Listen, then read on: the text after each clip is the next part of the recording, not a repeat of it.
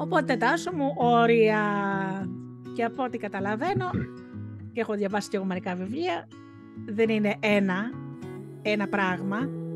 Υπάρχουν πολλό, ε, πολλό, πολλές κατηγορίες όριων.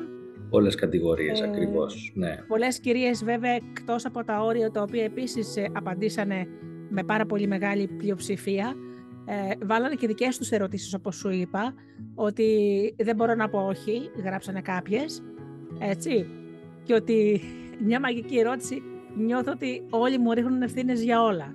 Οπότε ξέρεις αυτό με τα όρια, νομίζω αυτές οι ερωτήσεις μοιάζουν. Ναι, ε, και βέβαια, και βέβαια μοιάζουν, γιατί τα όρια ε, βγαίνουν ως μια κυρίαρχη, αν θέλεις, ε, κατηγορία ανησυχίας, μπορώ να το πω, α, αναζήτησης, αναζήτησης των, ε, των ανθρώπων, γιατί καταλαβαίνουμε όλοι μέσα μας, ναι. και το εννοώ αυτό, καταλαβαίνουμε όλοι μέσα μας, ότι πρέπει να βάλουμε όρια. Λέμε, πρέπει να βάλω όρια.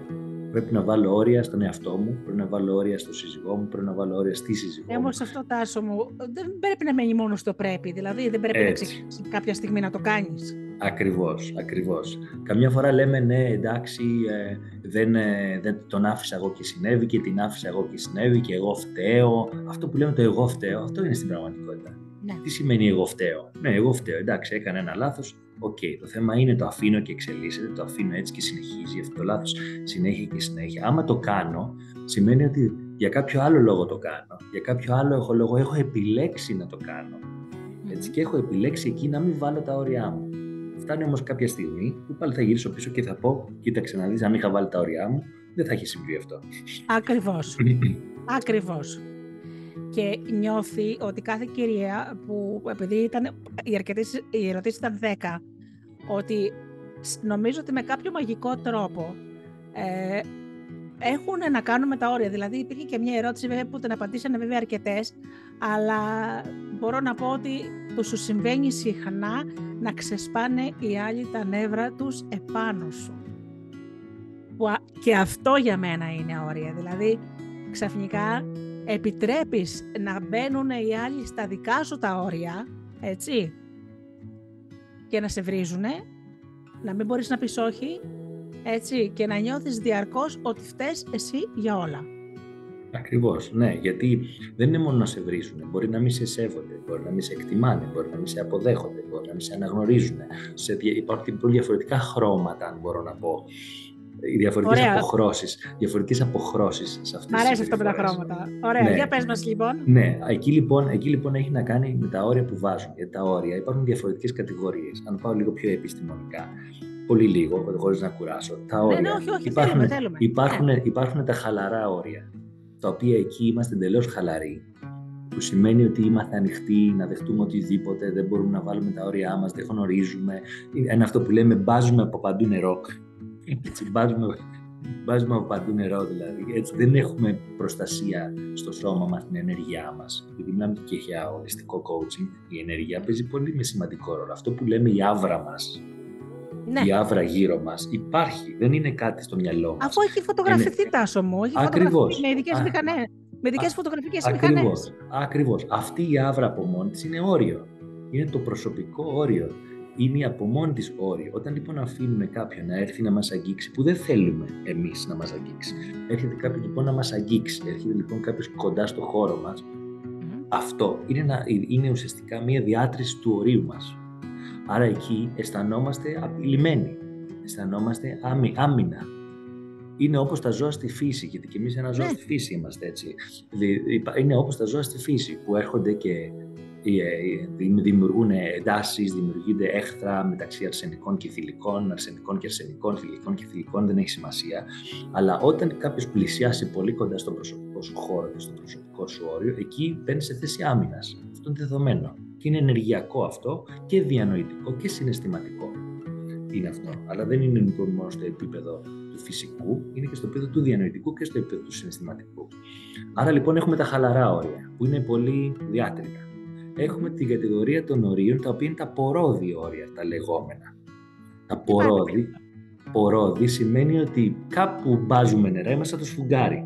Κάπου το σφουγγάρι μπάζει νερά, κάπου δεν μπάζει. Κάπου ας πούμε έχουμε ένα, αν μπορούσα να το κάνω έτσι με μια εικόνα, κάπου έχουμε γύρω μας, γύρω από τον εαυτό μας ένα περίγραμμα που είναι στέρεο, σταθερό και δεν, δεν επιτρέπουμε εκεί να μπει κάποιος μέσα στα όρια μας. Κάπου όμως δεν υπάρχει αυτή η γραμμή να μας προστατεύει. Άρα εκεί μπάζουμε λιγάκι και επιτρέπουμε όρια. Και υπάρχουν και τα τρίτα στην, και στη θεωρία, υπάρχει και το τρίτα, το τρί, τρίτη κατηγορία ορίων που είναι τα σταθερά όρια. Και βέβαια υπάρχει και η, η, αν θέλεις, η, η κατηγορία τα οποία είναι η πιο ακραία, που είναι τα εντελώς αυστηρά όρια. Εντελώς αυστηρά όρια, που είναι άλλη μια δύσκολη κατηγορία, ούτε αυτή υγιής. Εμείς ναι. λοιπόν τι ψάχνουμε μέσα από την κατηγορία των όριων; Ψάχνουμε τα υγιή προσωπικά όρια. Ποια είναι τα υγιή προσωπικά όρια; Και βέβαια τα όρια μπορεί να είναι στη δουλειά μας, στην εργασία μας, μπορεί να είναι στην οικογένεια, μπορεί να είναι στις κοινωνικές μας σχέσεις, μπορεί να είναι στους φίλους μας, στις φίλες μας και μπορεί εμείς ως άνθρωποι να έχουμε διαφορετικό τύπο ορίων ανάλογα με την περίσταση και ανάλογα με τον άνθρωπο που έχουμε. Καταλαβαίνω τι λες, ναι.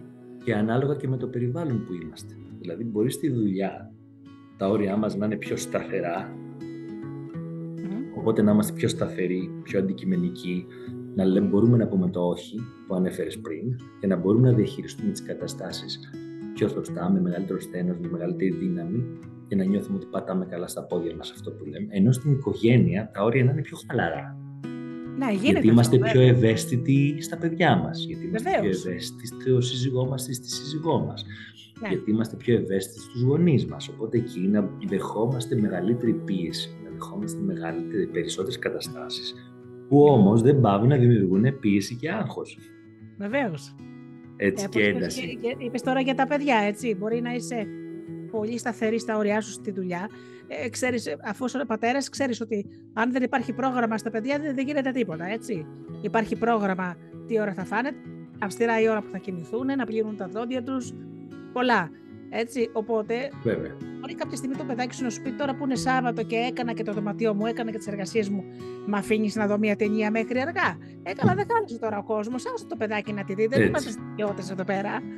Ακριβώς. Αφού δεν έχει να ξυπνήσει την άλλη μέρα για στο σχολείο, δώσ' του λίγο πιο ελευθερία, ξέρεις. Ναι, και αυτό όμως είναι θέμα διαχείρισης. Ένα παράδειγμα, στο ίδιο παράδειγμα που αναφέρεις, με το παιδάκι, με τη ρουτίνα, με τον προγραμματισμό. Αν εγώ ως γονέας δεν μπορώ να διαχειριστώ αυτόν τον προγραμματισμό, δεν μπορώ να διαχειριστώ αυτή τη ρουτίνα και το αφήνω ελεύθερο, σημαίνει ότι τα, δεν βάζω τα όρια μου, τα δικά μου και τα όρια στο παιδί, τότε το παιδί και θα τρώει ό,τι δεν πρέπει να τρώει, έτσι, και θα κοιμάται όταν δεν πρέπει να κοιμάται, δηλαδή αργά εννοώ, θα κοιμάται αργά αντί να κοιμάται νωρίς, έτσι, ναι. και θα ξυπνάει κουρασμένο, και θα ξυπνάει και εκείνο εκνευρισμένο. Και γιατί, γιατί εγώ δεν έχω βάλει τα όρια μου και δεν έχω βάλει και τα όρια στο παιδί.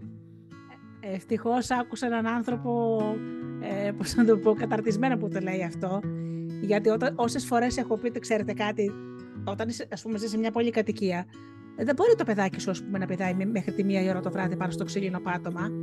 Και όταν τολμήσεις, έχω τολμήσει πολλές φορές να κάνω παράπονα, ξέρεις ποια είναι η μόνιμη αποδόση. Εσύ δεν ξέρεις, δεν έχεις παιδιά. Δηλαδή, τι σημαίνει τώρα εγώ, δηλαδή ναι. ότι ε, ε, ναι. μπορεί ας πούμε πέντε χρονών παιδί να είναι πέ, μία η ώρα ξύπνιο και να πηδάει πάνω στο... Ναι. Ε, ε, δεν μπορώ να το διανοηθώ. Αυτό είναι, είναι ένα εξαιρετικό παράδειγμα αυτό που είπες, μη διαχείρισης σωστής και έλλειψη υγιών ορίων. Γιατί η μαμά ή ο μπαμπάς που επιτρέπουν αυτή την κατάσταση και δεν μιλάμε για πειθαρχία τώρα έτσι, μιλάμε ουσιαστικά για για διαχείριση των ορίων και μιλάμε για ναι. προγραμματισμό και ρουτίνα κτλ. Έτσι, δεν μιλάμε για πειθαρχία με την έννοια το παιδί, όπως είπε, ένα στρατιωτάκι κτλ. Ναι. Αλλά όταν, όταν, όταν μπορώ εγώ να διαχειριστώ μια κατάσταση σωστά, όπου αυτό είναι ο προγραμματισμός μας, αυτή είναι η ρουτίνα μας, το παιδάκι θα φάει, θα δει και την ταινία, τον, όποτε, όποτε είναι η μέρα που θα δει την ταινία ή όποτε πρέπει θα πάει και στο πάρτι, θα φάει και το junk food που λέμε. Έτσι, εκεί που θα πάει στο πάρτι, εννοείται μαζί με άλλα παιδάκια κτλ. Θα τα κάνει όλα αυτά, αλλά όταν θα πρέπει να κοιμηθεί σε 9-10 η ώρα, πρέπει να κοιμηθεί. Πρέπει να κλείσει η μουσική, πρέπει να διαβάσουμε ένα βιβλίο, να, να, να, να πούμε μια ιστορία μαζί, μια και σε αφηγήτρια κτλ. Γιατί σου είχα, πει και, σου είχα πει και όταν είχαμε πρώτο γνωριστεί ότι δεν λέω στην ιστορία στην, ε, στα παιδιά μου και ειδικά τώρα στη Μάγια που είναι μικρότερη, από το μυαλό μου κάθε μέρα, κάθε βράδυ πριν κοιμηθεί για το ζωικό βασίλειο. Αυτό, έχουμε, αυτό το έκανε ο πατέρας μου. Αυτό το έχουμε πιάσει όλα τα ζώα του πλανήτη, ναι. κυριολεκτικά ζώα, πουλιά και ψάρια και κάθε μέρα μιλάμε για ένα. Είναι ιστορία πλήρης γραμμένη από το, βγάλουμε από το μυαλό μου. Είναι σαν παραμυθάκι, ας πούμε. Ναι. Αλλά όμως λοιπόν, ξέρει, έχει το όριό του η μάγια έτσι. Δηλαδή θα κοιμηθεί 9 η ώρα. Ναι, και, και ξέρεις. Θα κάτσει μέχρι τις 2 η ώρα να παίζει, ας πούμε, το βράδυ. Και της λείπει και της λείπει. Και όταν εγώ χρειάζεται να πάω ένα ταξίδι, Γυρνάει και μου λέει: Πω, πω, πω, και δεν θα μου διαβάσεις τώρα, δεν θα μου πεις ιστορία. Αγάπη. Δεν θα μου πεις ιστορία εσύ τώρα που θα λείπεις. Και ποιος θα μου πει ιστορία, αφού η μαμά δεν λέει τόσες ωραίες ιστορίες. έτσι, και το έχεις συνέσει. Σου λέει: Τι τώρα εσύ θα λείψεις και εγώ δεν θα χάσω την ιστορία μου. ναι, και ξέρεις το μεταξύ, ξέρεις η υπερβολική αγάπη. Σαφώς καταλαβαίνω ότι αγαπάτε τα παιδιά σας έτσι. Αλλά ξέρει, τα παιδιά δοκιμάζουν και τα όρια σου. Το γνωρίζεις πάρα πολύ καλά. Έτσι. Ου, ου, εκεί λοιπόν, όταν ας πούμε ακούω λόγω χάρη. Α, εγώ το παιδί μου δεν το βάζω να κάνει δουλειές, γιατί η δουλειά του είναι να είναι καλός μαθητής. Δηλαδή, ας πούμε, να είσαι εσύ υπηρέτρια, να είναι παιδάκι, ας πούμε, μεγάλο πια. Δηλαδή, τι, δεν μπορεί να μαζέψει το δωμάτιό του, Εννοείται. να ξεχωρίσει τα ρούχα τα φορεμένα που είναι λερωμένα από το σχολείο, να τα βάλει στο καλάθι; Ναι, να, ή να φτιάξει ένα τόστ, να φτιάξει ένα τόστ, να, να, βάλει ή ας πούμε ναι. να, κάνει ένα, να κάνει ένα ντους και μετά να είναι η λίμνη του Ασουάν, ας πούμε το μπάνιο, πρέπει μετά να, να μπήξεις, να τραβήξεις το νερό με τη μάνικα, δηλαδή δεν καταλαβαίνω. Γιατί δεν μπορεί το παιδάκι να πλύνει το πιάτο; Και έχω πει και σε άλλους καλεσμένους με εφόσον μπορούν και χειρίζονται το τάμπλετ και το, το κινητό, μπορούν να βάλουν και ένα πλυντήριο. Δεν καταλαβαίνω γιατί δεν μπορεί να το κάνει. Εννοείται. Όταν θα πάει να σπουδάσει, ποιος θα του πλύνει τα πιάτα και τα, και τα ρούχα του; Θα προσλάβει ναι. γυναίκα, ας πούμε. Βέβαια, έτσι, έτσι είναι. Έχεις απόλυτο δίκιο σε αυτό και αυτά. Ναι. Μπορούν να γίνουν τα, τα, τα παιδιά σε, σε πολύ νεαρές ηλικίες. Εντάξει, δεν μιλάμε τώρα ναι. 6 και 7 χρονών, αλλά 6-7 χρονών που είναι η μάγια τώρα αυτή τη στιγμή, της λέω: Μάγια μου, μπορείς να στρώσεις το τραπέζι σου, σε παρακαλώ, επειδή είναι η ώρα για φαγητό, φέρε σε παρακαλώ το σουπλά σου, βάλει το σουπλά σου, βάλει το ποτήρι σου, βάλει το μαχαιροπύρινο και την πετσέτα σου, έτσι και έλα να σερβίρουμε το φαγητό. Και πάρει το πιάτο σου και κάτσε. Και ο Σοκράτη. Ναι έτσι αντιστοίχως. Και μετά όταν τελειώνουν, ξέρεις τι, ωραία, τελειώσαμε το φαγητό, σηκωθήκαμε από το τραπέζι, ο καθένας το πιάτο του στην κουζίνα. Ο καθένας το πιάτο του αφήνει και μην ανησυχείτε, θα τα βάλω εγώ, ας πούμε, στο πλυντήριο πιάτο ή θα τα βάλει η μαμά στο πλυντήριο πιάτο. αυτά τα πράγματα λοιπόν δεν είναι, δεν είναι πυρηνική φυσική. Το πώς το, το πώς βάζεις το πρόγραμμά σου και το πώς βάζεις τα όρια σου, επειδή, μιλά, επειδή μιλάμε για τα όρια. Ναι. Έτσι, όλοι, όλοι μπορούμε να το κάνουμε. Όταν Μα πάμε αυτό σου λέω τώρα, ε, λες τώρα το παιδάκι, η μάγια, έτσι. Έχω δει και σε μικρότερες ηλικίες, δηλαδή κυρίες και πολύ καλά κάνουν. Ε. Τους έχουν καλαθάκι για τα παιχνίδια. Mm. Έπαιξες μωρό μου; Ωραία. Μπράβο. Τα παιχνιδάκια σου, δύο-τριών ετών, τα παιχνιδάκια σου ναι. στο κουτάκι. Αφού μπουν στο κουτάκι, μετά θα κάνουμε το ντους, μετά θα, θα ξαπλώσουμε και θα σου διαβάσω παραμυθάκι για να κοιμηθείς. Άρα και το εκπαιδεύουν το παιδί από δύο-τριών ετών ότι ξέρεις κάτι, δεν μπορεί να γίνει το χάος εδώ πέρα μέσα στο σπίτι. Ναι, ναι, γιατί μετά, όπως λες, το αποτέλεσμα ποιο είναι, αν γίνεται το χάος. Ότι η μαμά ή ο μπαμπάς, και δυστυχώς συνήθως η μαμά, έτσι θα πρέπει να κάτσει, να καθαρίσει, να, μαγει, να μαζέψει, να τα τακτοποιήσει, να τα βάλει όλα τις ώρες που εκείνη θα πρέπει να ξεκουραστεί. Ναι. Άρα λοιπόν, να, είπε μια κυρία, θυμάσαι την ερώτηση; Ναι. Δεν μου φτάνουν 24 ώρες. 24 ώρες. Μπράβο. Εμένα η ερώτησή μου θα ήταν: OK, πώς τις περνάς τις 24 ώρες σου, μπορείς να μου εξηγήσεις; Εγώ λοιπόν θα την έβαζα σε αυτήν την άσκηση και της έκανα αυτήν την άσκηση. Της έλεγα: Πες μου, εξήγησέ μου σε παρακαλώ το πρωί που ξυπνάς, ακριβώς μέχρι το βράδυ που θα κοιμηθείς, αν κοιμηθείς, όταν κοιμηθείς, τι ακριβώς κάνεις, πώς το κάνεις. Σε πρακτικό επίπεδο. Γιατί ναι, εκεί, ναι, βλέπεις, ναι. εκεί βλέπεις και συνειδητοποιείς μέσα από την κουβέντα αυτή με ένα συνεργάτη, μέσα από το coaching, συνειδητοποιείς πόσο ο άνθρωπος αυτός βάζει τις προτεραιότητές του. Ναι. Πώς ο άνθρωπος αυτός βάζει τα όρια του. Πού λέει όχι, πότε λέει όχι, πώς το λέει το όχι. Πώς εκπαιδεύει τους άλλους στα δικά του όρια. Έτσι, γιατί εγώ όταν πρέπει να βάλω τα όρια για μένα, πρέπει να εκπαιδεύσω και τους άλλους στα δικά μου όρια. Ναι, ναι. Γιατί αν η μαμά με τον μπαμπά καμιά φορά ξεφεύγουν. Ε, είναι πιο, πιο εύκολα λίγο τα πράγματα. Ξεφεύγει Ναι. ο μπαμπάς τη καπουλάρει λίγο πολλές φορές. Αλλά αν η μαμά, αν η μαμά όμως δεν είναι καλά, αν η μαμά έχει το άγχος, την πίεση, τα νεύρα, τις αρνητικές σκέψεις, το στρες και δεν μπορεί να τα διαχειριστεί αυτά, τότε δεν είναι κανένας καλά μες στο σπίτι. Ναι. Ακριβώς. όταν λοιπόν η κυρία λέει 24 ώρες δεν μου φτάνουν, έλα εδώ, τι κάνεις το πρωί, τι κάνεις με τα παιδιά, πώς διαχειρίζεσαι τα παιδιά σου, πώς πας στη δουλειά σου, πώς διαχειρίζεσαι τα θέματα με τη δουλειά, τι κάνεις μετά στο σπίτι όταν γυρνάς, πώς, πώς διαχειρίζεσαι το σπίτι; Όλα, όλα. Πρέπει να το αναλύσεις κομματάκι κομματάκι για να δεις και εκεί βγαίνουν πραγματικά θεαματικά αποτελέσματα. Γιατί συνειδητοποιεί ο άλλος. Καταλαβαίνω τι κάνεις. Ναι. ναι, συνειδητοποιεί ο συνεργάτης και λέει: Ω, κοίταξε, τώρα έχεις δίκιο εδώ αυτό. Δεν χρειάζεται να το ναι. Κάνω. Ή θα μπορούσα να το κάνω, ρε παιδί μου, σε δύο μέρες, μετά από δύο μέρες, μετά από τρεις μέρες. Ναι. Είναι επίγον. Επόμενη ερώτηση. Coaching, πολύ βασική. Αυτό που κάνεις είναι επίγον ή είναι σημαντικό; Ναι. Είναι και επίγον και σημαντικό. Πρέπει να βάζουμε το όριο ακριβώς. Το να είναι σημαντικό και επίγον, γιατί υπάρχουν και κάποια που δεν είναι σημαντικά και είναι επίγοντα. Αλλά όμως ναι.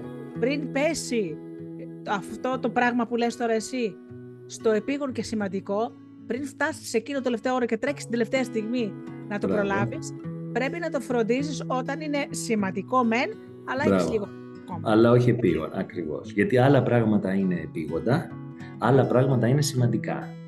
Ναι. Και άλλα πράγματα είναι και επίγοντα και σημαντικά. Έτσι.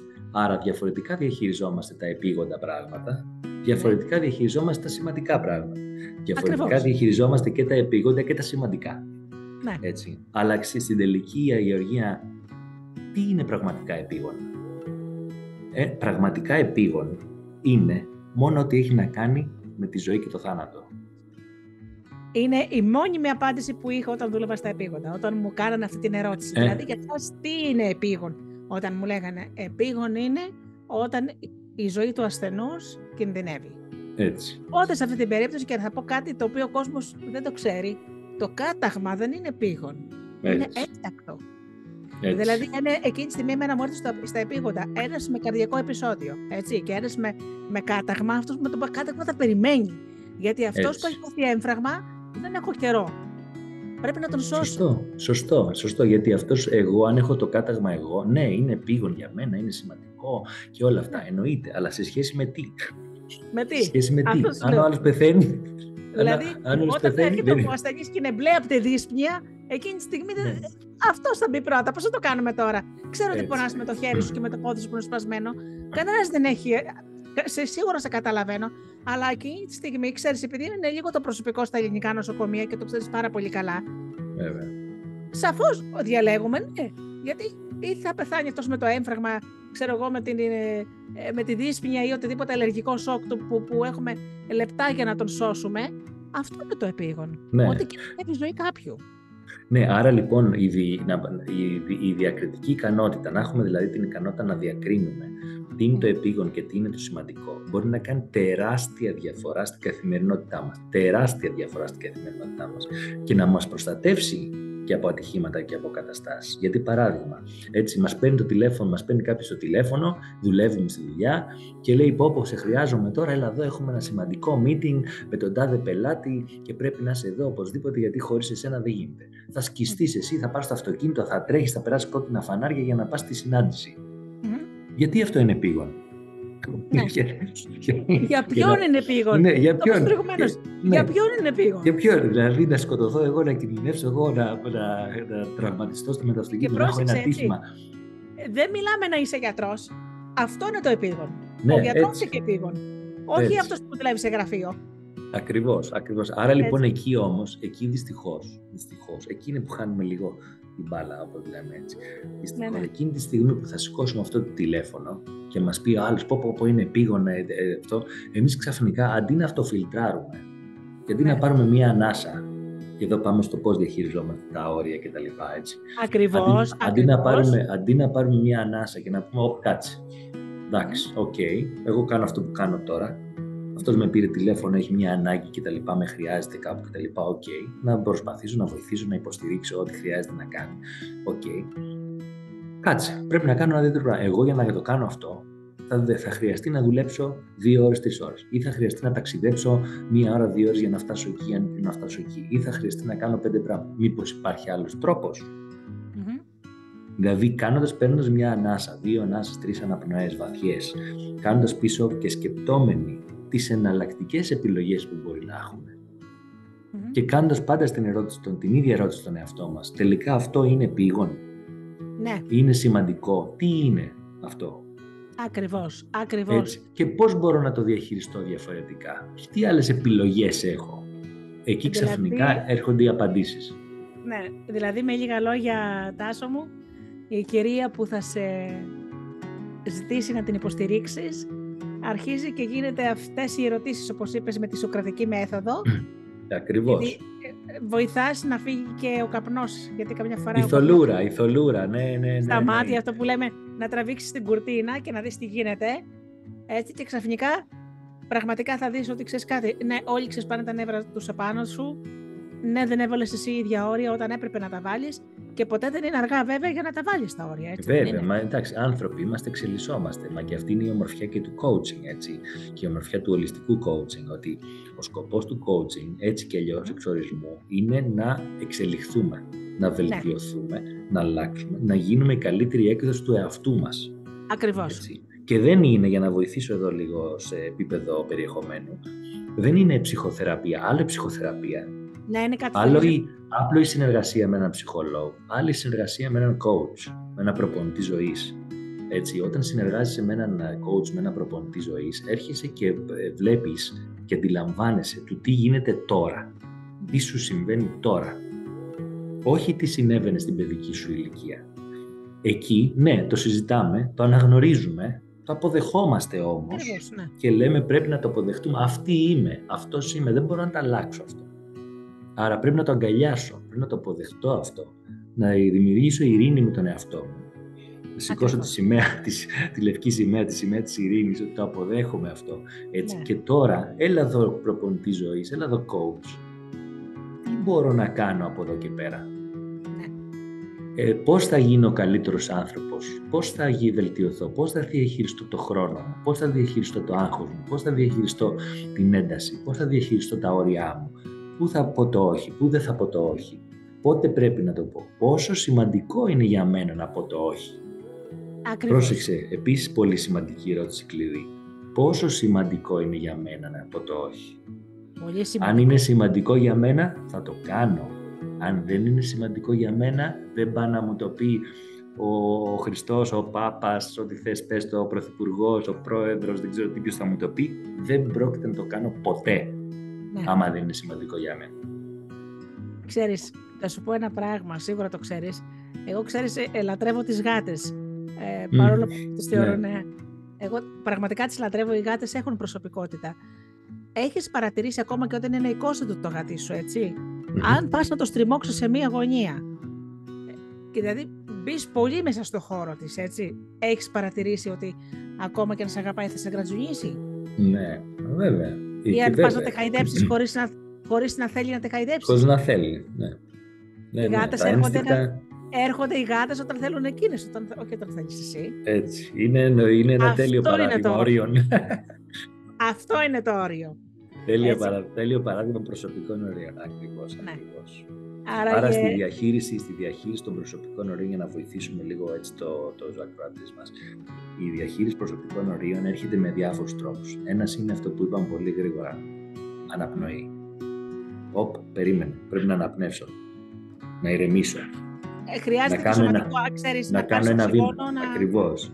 Να κάνω ναι. ένα βήμα πίσω, να πω τι γίνεται τώρα εδώ. Τι είναι σημαντικό για μένα, τι δεν είναι, τι είναι επίγον, τι δεν είναι. Έτσι. Mm. Πώς μπορώ να το διαχειριστώ, ποιες επιλογές έχω μπροστά μου. Έτσι. Να πάρω αυτές λοιπόν τις στιγμές μου που λέμε, τις δύο-τρεις στιγμές μου, να σκεφτώ όσο πιο ήρεμα μπορώ και να μετά να αποφασίσω τι πρέπει να κάνω και πώς πρέπει να το κάνω. Αυτό είναι μια διαδικασία βέβαια που χρειάζεται λίγο βοήθεια. Μπορεί να χρειάζεται να, να ασχοληθώ πιο πολύ με ενσυνειδητότητα. Μπορεί να χρειαστεί να ασχοληθώ λίγο παραπάνω με να ακούω μια όμορφη μουσική κάτι. Μπορεί κάποιος που είναι πολύ χρήσιμο εκείνη τη στιγμή που είναι σε ένταση να ακούσει ένα αγαπημένο τραγούδι. Ένα πολύ ναι. απλό σου λέω εγώ. Ναι. Έτσι, ή εκείνη τη στιγμή κάποιος που έχει ένα βιβλίο δίπλα του να πει: Κάτσε, OK, okay, αυτή η σελίδα θέλω να διαβάσω μια σελίδα από αυτό το βιβλίο ή από αυτή την αφήγηση, από αυτήν την ιστορία που μου σύστησε ναι, ναι. η Γεωργία, παράδειγμα, γιατί με ηρεμεί εκείνη τη στιγμή και μπορώ να, να, να ακούσω ξεκάθαρα, να, δια, να ακούσω το μυαλό μου, τη σκέψη μου. Ναι, ναι. Να Οπότε για κάθε, κυρία, για κάθε κυρία εσύ, ας πούμε, το βρίσκετε μαζί Βέβαια, γιατί, ναι, γιατί δεν υπάρχει μία μαγική συνταγή, όπως είπες νωρίτερα, ένα μαγικό ραβδί, τάγκ, που θα σα λυθούν όλα τα προβλήματα. Έτσι. Η κάθε ε, μία μακάρι να το δικό του τρόπο. Ο καθένας μας έχει το δικό του τρόπο, το δικό του, το δικό του σκεπτικό, το δικό του, τη δική του κρίση. Ναι, ναι. Να αποφασίσει τι, τι του κάνει καλό και πώς του κάνει καλό για να προχωρήσει. Έτσι και γι αυτό, γι' αυτό είμαστε εδώ για να προσφέρουμε αυτή τη βοήθεια όσο γίνεται και έτσι αυτή λίγο την καθοδήγηση σε αυτό το τομέα. Άρα για τάσο μου κάνεις αυτό που κάνει και ο κανονικός προπονητής, ενώ του αθλητισμού. Όταν ε, πας ένα ε, προπονητή, δηλαδή ας πούμε, π.χ. για να μάθεις μπάσκετ, έτσι, ε, ο προπονητής αναλόγως με τις δυνατότητες κάθε παίκτη προσαρμόζει και το τρόπο που θα ασκηθεί, που θα προπονείται κάθε μέρα. Ε, δεν μπορεί ας πούμε ένα άμαθο παιδάκι που θα ξεκινήσει να κάνει μπάσκετ να κάνει την ίδια προπόνηση με ένα που είναι πιο προχωρημένο ό,τι κάνει ακριβώς, στον αθλητισμό. Ακριβώς αυτό είναι και επειδή τώρα άγγιξες άλλη μια ευαίσθητη χορδή δική μου. Έτσι. Είμαι από πέντε χρονών στον χώρο του αθλητισμού, σε, με κολύμβηση, σε, σε, εθνικό επίπεδο, σε εθνικό ναι. επίπεδο με εθνικά πρωταθλήματα κτλ. Και, σε, και, σε, και έπαιζα και πόλο όταν ήμουν στα 18-19 χρονών και με την ομάδα της Βουλιαγμένης. Είχα πάει στο εξωτερικό, στα Βαλκάνια, στη Γερμανία, την Ιταλία, σε, σε πανευρωπαϊκές διοργανώσεις με το πόλο ναι. και σε βαλκανικές, και είχα και τρίτη βαλκανική νίκη στο κολύμπι. Έτσι. Μπράβο. Δηλαδή είχα και, το, να, είχα και το δικαίωμα να περάσω στη γυμναστική ακαδημία και το άφησα γιατί έδωσα εξετάσεις και πέρασα στην ΕΣΟΕ, διοίκηση επιχειρήσεων. Και έτσι. Γιατί άφησα την γυμναστική. Τελείωσε, ναι. Αλλά τέλος, οπότε αυτό που λες είναι ένα πολύ ωραίο παράδειγμα, γιατί αυτό είναι στην πραγματικότητα. Όταν είσαι προπονητής, είναι το ίδιο πράγμα. Είτε είσαι προπονητής φυσικής αγωγής, προπονητής ενός αθλήματος. Είναι το ίδιο πράγμα με τον προπονητή του μυαλού, με τον προπονητή της ψυχής, με τον προπονητή του πνεύματος, με τον προπονητή του, του διαλογισμού, με τον προπονητή της συμπεριφοράς, των, των, των αντιδράσεων μας, του τρόπου που διαχειριζόμαστε τις καταστάσεις. Το ίδιο πράγμα είναι. Γι' αυτό και αν θες με τράβηξε σε προσωπικό επίπεδο πάρα πολύ ολιστική, το ολιστικό coaching και η ολιστική προπονητική, αυτό που λέμε, γιατί συνδυάζω, αν θες, και τα τέσσερα επίπεδα του ολιστικού coaching. Γι' αυτό είναι ολιστικό, είναι είναι και η φυσική αγωγή, το, φυσικό, το σώμα μας, η διατροφή μας, η υγεία μας, το περιβάλλον που ζούμε. Και το διανοητικό επίπεδο, η προπόνηση του μυαλού, πώς ελέγχουμε τις σκέψεις μας. Έτσι, έχω κάνει άπειρες ώρες διαλογισμό, οραματισμό κτλ. Έτσι, και το κομμάτι του συναισθήματος, πώς ελέγχουμε τα συναισθήματά μας, αυτά που συζητάμε, πώς βάζουμε τα όρια, πώς, πώς, πώς τα διαχειριζόμαστε. Και, το, και την πνευματικότητα, με την έννοια του σκοπού της ζωής μας. Ναι, γιατί μην ξεχνάμε. Πάμε σε άλλο, πάμε σε άλλο θέμα. Πολύ ενδιαφέρον. Ο σκοπός της ζωής είναι για να γίνουμε καλύτεροι άνθρωποι. Έτσι. έτσι. Ναι. Εκεί, άμα θες, μπορούμε να το συζητήσουμε σε άλλη εκπομπή. Πολύ ευχαριστώ. Τεράστιο. Όποτε, όποτε θες. Εδώ είστε θησαυρό γνώσεων. Μάλιστα. Άρα και λοιπόν τα όρια μας τα είπες, οπότε οι κυρίες θα, πραγματικά θα μιλήσουν με έναν προπονητή, με τις ανάγκες σου, με τις ανάγκες της κάθε μιας, έτσι, έτσι. ακριβώς όπως είπαμε και στον αθλητισμό, έτσι. Και μάλιστα από ό,τι γνωρίζω, βέβαια δεν έχω αθληθεί ποτέ μου, αλλά γνωρίζω ότι τουλάχιστον ε, οι προπονητές αυτοί που είναι σε επίπεδο Ολυμπιακών ε, αγώνων, δηλαδή που οι αθλητές θα φτάσουν στους Ολυμπιακούς, έχουν διαφορετικό χειρισμό και τρόπο για τον κάθε ε, αθλητή, δηλαδή άλλη αντιμετώπιση. Ε, Εννοείται, ε, δεν, γίνεται, ναι. δεν γίνεται διαφορετικά. Η Γεωργία δεν γίνεται διαφορετικά. Γιατί πάλι ο τρόπος που θα, θα αγωνιστώ εγώ σε ένα αγώνισμα είναι εντελώς διαφορετικό με τον τρόπο που θα αγωνιστεί κάποιος άλλος. Γιατί εγώ είμαι εγώ, αυτός είναι, ο άλλος είναι ο άλλος. Ακριβώς. Έτσι. Είμαστε διαφορετικοί εκεί. Μπορεί να έχουμε κάποιες γενικά χαρακτηριστικά, κάποια γενική παιδεία, πεποίθηση κτλ. Αλλά ο καθένας, όπως είπαμε, έχει τη δική του αλήθεια είναι ο διαφορετικός άνθρωπος, θα αντιμετωπίσει την κάθε κατάσταση διαφορετικά. Θα διαχειριστεί το σώμα του, το πνεύμα του, την ψυχή του, το συνέστημά του διαφορετικά. Άρα πρέπει να τη βρει αυτή τον τρόπο, αυτό τον τρόπο διαχείρισης που να του ταιριάζει. Ακριβώς. Άλλωστε, Τάσο μου, κλείνοντας αφού μας απάντησε τόσο ωραία, είμαστε, ο, ο άνθρωπος είναι ολότητα. Δεν είμαστε μόνο σώμα, είμαστε και πνεύμα, είμαστε και ψυχή και, και μυαλό και συνέστημα. Οπότε, ξέρεις, το να χτυπάς πολλές φορές το σύμπτωμα δεν είναι καλή αντιμετώπιση, δηλαδή ξέρεις, θα σου πω ένα παράδειγμα, πούμε, στην ιατρική. Έχω yeah. πονοκεφάλους. Ωραία, θα πάρεις Depon. Αλλά όταν είναι δια, διαρκώς έχεις πονοκέφαλο, πρέπει να ψάξεις σε πολλά επίπεδα για ποιο λόγο έχεις πονοκέφαλο. Το να παίρνεις Depon είναι το πιο εύκολο πράγμα. Όμως πρέπει κάποια στιγμή να δεις, να κάνω εξετάσεις, να πάω να με δουν γιατροί, μήπως συμβαίνει κάτι άλλο, όταν ένα σύμπτωμα επιμένει. Όταν λοιπόν να φτάσουμε στη δική σου περίπτωση βλέπεις ότι δεν μπορείς να διαχειριστείς τα συναισθήματά σου, το θυμό σου και έχεις δι... διαρκείς εκρήξεις, πριν φτάσεις σε ψυχίατρο και αρχίζεις και παίρνεις ψυχοφάρμακα, θα πας λοιπόν σε ένα coach να σε κοιτάξει ολιστικά για να βρει μια λύση για σένα. Εφόσον και αν βέβαια θέλεις έτσι να κάνεις... Εφόσον και αν βέβαια θέλεις, ναι. Και να βρούμε την αιτία, να βρούμε τη βαθύτερη αιτία. Ποια είναι η αιτία αυτή που δημιουργεί; Ποια είναι αυτή η αιτία; Γιατί βρίσκομαι, όταν βρούμε την αιτία, μπορούμε να βρούμε εύκολα και τον τρόπο τη διαχείρισης και τον τρόπο του να, να εξαφανίσουμε το σύμπτωμα. Αυτό. Πάρα ξέρεις, την, ξέρεις την, ε, αν έχω ένα λεπτό, έχω ένα λεπτό να σου πω μια ιστορία. Βεβαίως, βεβαίως, ναι, ναι. Λοιπόν, στην Κίνα, με την παραδοσιακή ιατρική, κινέζικη ιατρική, όπως ξέρεις, η οποία είναι Είμαι family, της, είναι family της ελληνικής ιατρικής, χιλιάδες χρόνια παράδοση, ιστορία, εμπειρία κτλ. Έχουν το εξής ρητό και το εξής ε, ε, αν θες, καθεστώς στα χωριά στην Κίνα. Ο γιατρός δεν πληρώνεται όταν ο ασθενής αρρωστήσει.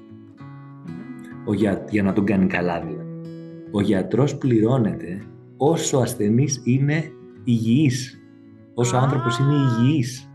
Και όταν αρρωστήσει, σταματήσει να, σταματάει να πληρώνεται. γιατί σημαίνει ότι δεν έκανε καλά. Σημαίνει ότι δεν έκανε, δεν καλά, τη δουλειά, του. Ακριβώς γιατί η δουλειά του δεν είναι όπως είπες εσύ τώρα πριν, να διορθώσω, να θεραπεύσω το σύμπτωμα. Η δουλειά του γιατρού στην Κίνα είναι να βοηθήσω τον οργανισμό, τον κάθε άνθρωπο, ολιστικά, με τις παραδοσιακές τεχνικές, με την ενέργεια, με τα θεραπευτικά σκευάσματα, φυσικά θεραπευτικά σκευάσματα, έτσι, τις βιταμίνες, τα συμπληρώματα και όλα αυτά από τη φύση. Έτσι, να σε κρατήσει με το βελονισμό, μπράβο, πολύ σωστό. Να σε κρατήσει σε ένα επίπεδο υγείας και ισορροπίας και αρμονίας για όλη τη ζωή. Γι' αυτό, αυτό πληρώνεται. είναι πάρα πολύ ωραίο. Γι' αυτό πληρώνεται. Αν αρρωστήσω εγώ μετά από κάποια χρόνια, τότε θα έρθει ο γιατρός και θα μου πει θα σε γιατρέψω δωρεάν γιατί έκανα λάθος. Και τότε ξέρεις, άμα ήταν συνέβαινε εδώ και στην Ελλάδα, πολλοί γιατροί δεν θα είχαν δουλειά. Έτσι. Ναι, καταλαβαίνεις λοιπόν, καταλαβαίνεις, λοιπόν τι συμβαίνει. Ωραία. Λοιπόν, οπότε συνεχίζουμε στην επόμενη ερώτηση. Εντάξει; Και βέβαια, και βέβαια.